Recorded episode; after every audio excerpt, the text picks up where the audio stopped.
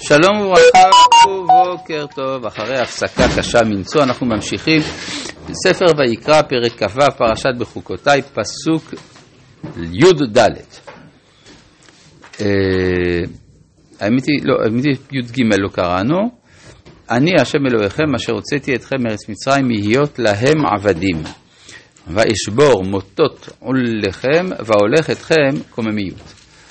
אז זאת אומרת שהיציאה מהעבדות גם נותנת לנו קוממיות. חז"ל דרשו שתי קומות, כקומתו של אדם הראשון. מה זה קשור לאדם הראשון? זה שיצאנו ממצרים, זה בדיוק קשור. זאת אומרת שיציאת מצרים זה ההשלמה של הצלחת האנושות שנפלה מאז חטא אדם הראשון, והתיקון של החטא היה ביציאת מצרים. חז"ל גם אמרו, ישראל שעמדו על הר סיני, פסקה זוהמתם. איזה זוהמה? הזוהמה של החטא של אדם הראשון. אז זאת אומרת אם זה נכון, אז זה אומר שכל העניין של קיום המצוות, קיום הברית עם הקדוש ברוך הוא, יש לזה השלכות גם על הצלחתה של האנושות כולה, ולא רק עניין של שכר ועונש, של גמול, עבור מי ששומר את המצוות וכדומה. פסוק י"ד, ואם לא תשמעו לי ולא תעשו את כל המצוות האלה. כמו אמרנו, יש אם ואם. אם בחוקותיי תלכו, אם בחוקותיי לא תלכו. עכשיו, מה זה אם לא תשמעו לי ולא תעשו את כל המצוות האלה? אז מה זה לשמוע? לשמוע הכוונה להיות פתוח לדבר השם. להיות פתוח לדבר השם זאת עמדה נפשית של הנבואה. כלומר, זה דבר שחוזר מספר פעמים בתורה, שעיקר קיום המצוות, עיקר הקשר עם הקדוש ברוך הוא, זה דרך הנבואה. וקיום המצוות הוא תולדה של השמיעה. אז כך שכשאנחנו מקיימים מצוות, כשאנחנו לא נביאים, זה צורה משנית, מדורדרת, של קיום המצוות המקורי. קיום המצוות המקורי זה שאדם שומע, ומתוך כך הוא מקיים. אבל אם הוא לא שומע, אז ייתכן גם, סביר מאוד גם שהוא לא יקיים. יאמר אדם, אני, למה שאעשה את המעשים האלה, אינני שומע את מי שנתן את המעשים. אז מה שאומר, ואם לא תשמעו לי ולא תעשו את כל המצוות האלה. אז זה לא בדיוק קיום, אם אנחנו לא נביאים, זה לא קיום המצוות האמיתי. כן, הרי אתה רואה שקיום המצוות הראשון בהיסטוריה, כשהקדוש ברוך הוא מצווה את האדם הראשון, ויצב השם אלוהים את האדם, אל האדם, לאמור. הוא מדבר איתו. תוך שהוא מדבר איתו, יש גם מצוות שצריך לעשות. אבל לעשות מצוות שממי שאתה לא מכיר את מי שנותן את המצווה, זה צורה משנית פחות טובה. וגם בפרשת ניצבים. ושבת עד השם אלוהיך, ושמעת בקולו, ועשית כל מצוותיו. מה זה ושמעת בקולו? צריך לקרוא את המילה הזאת במובן האמיתי של המילה. קולו זה כל הנבואה. אולי זה בזמן סבירה ששיתלו המילים בתורה, אם אנחנו נבואה, זה שישוב, רק אמר בתורה. חשוב, שיתלו המילים בתורה. כן, אם בחוקותיי תלכו, על הפסוק הראשון של הפרשה, אם בחוקותיי תלכו... אם לא תשמעו לי להיות המילים בתורה. גם את זה הוא מביא, בסדר, אבל הוא אמר את זה גם בהתחלה. אם בחוקותיי תלכו, שיתלו המילים בתורה. כן, מה זה התורה? התורה זה דבר השם. זה לא שאין דבר השם. כלומר, התורה זה הנבואה הקולקטיבית של עם ישראל, זה נבואת משה.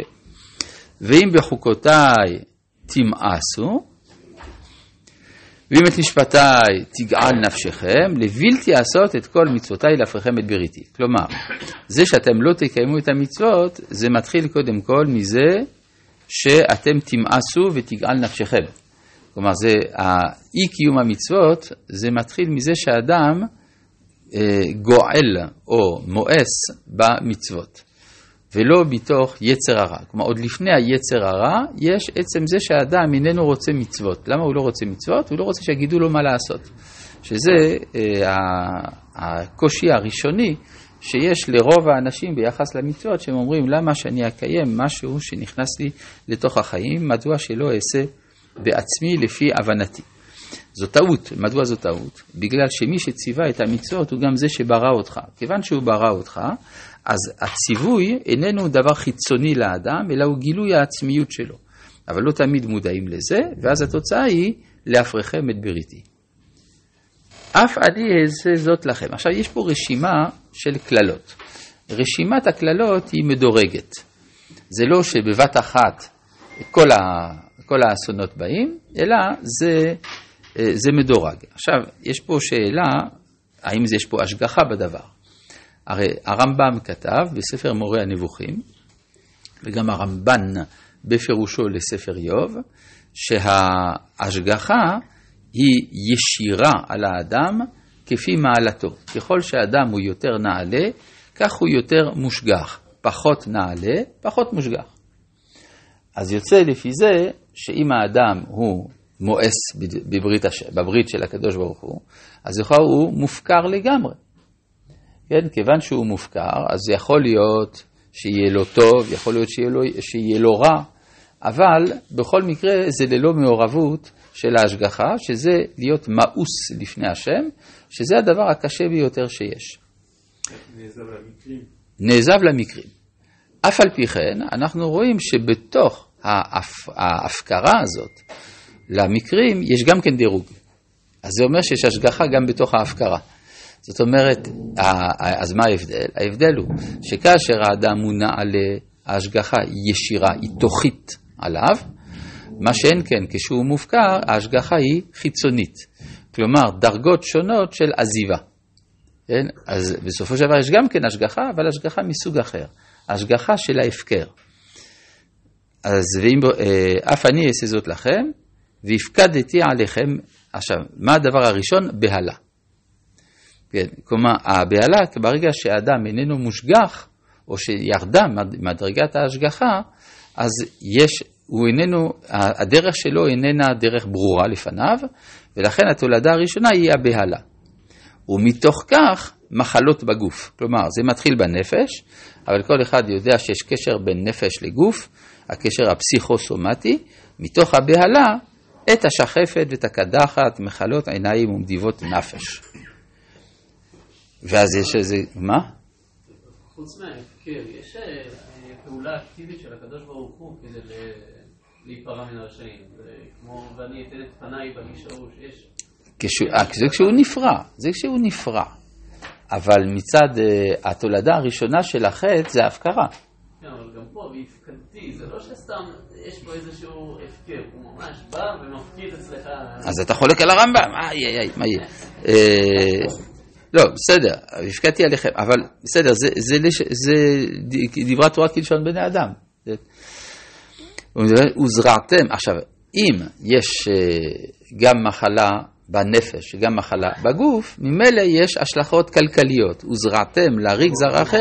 ביחס לכלל, פירעון הוא רמב"ם, כן. אם נדבר כאן על כלל, כן. יש השגחה גם הפירעון. יש השגחה מדורגת, וזה פה מתואר כהפקרה. כן? בכלל אין הפקרה. בכלל אין הפקרה? ודאי שיש הפקרה. אין הפקרה בגדול, זאת אומרת שהקדוש ברוך הוא סידר שההיסטוריה לא תיכשל. זה בגדול.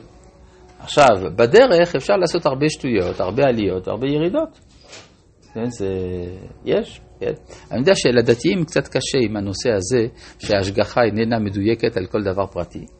אבל מה נעשה שלעומת דעתם של הדתיים, גדולי ישראל אמרו שיש הבחנה בין השגחה ישירה להשגחה של עקיפה, הייתי אומר. כן. אמנם לא כך סבר הבעל שם טוב, אבל הוא דעת יחיד.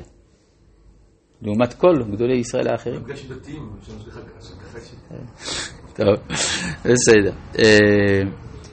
וזרעתם להריק זרעכם, ואכלוהו אויביכם. כלומר, ברגע שיש שיבוש של סדרי החיים, אז יש לזה השלכות כלכליות, כי אז הטיפול בחקלאות איננו מבורך, וזרעתם להריק זרעכם, ואז התוצאה ממילא, ואכלו אויביכם. כלומר, אין גם יכולת של עמידה מול האויב. כלומר, רואים שיש פה שרשרת של סיבות ומסובבים. ונתתי פניי בכם וניגפתם לפני אויביכם. המילה פניי, בתורה יש לה הרבה, בתנ"ך בכלל יש לזה הרבה משמעויות. אחת מהמשמעויות של המילה פנים זה כעס. כן? למשל, ויעבור השם על פניו, כבש כעסו. אז ונתתי פניי בכם, הכעס שלי עליכם. השאלה, למה הכעס גם כן נקרא פנים, כמו הערת הפנים? אלא בגלל שכאשר אדם חוטא אינו יכול לשאת את הפנים.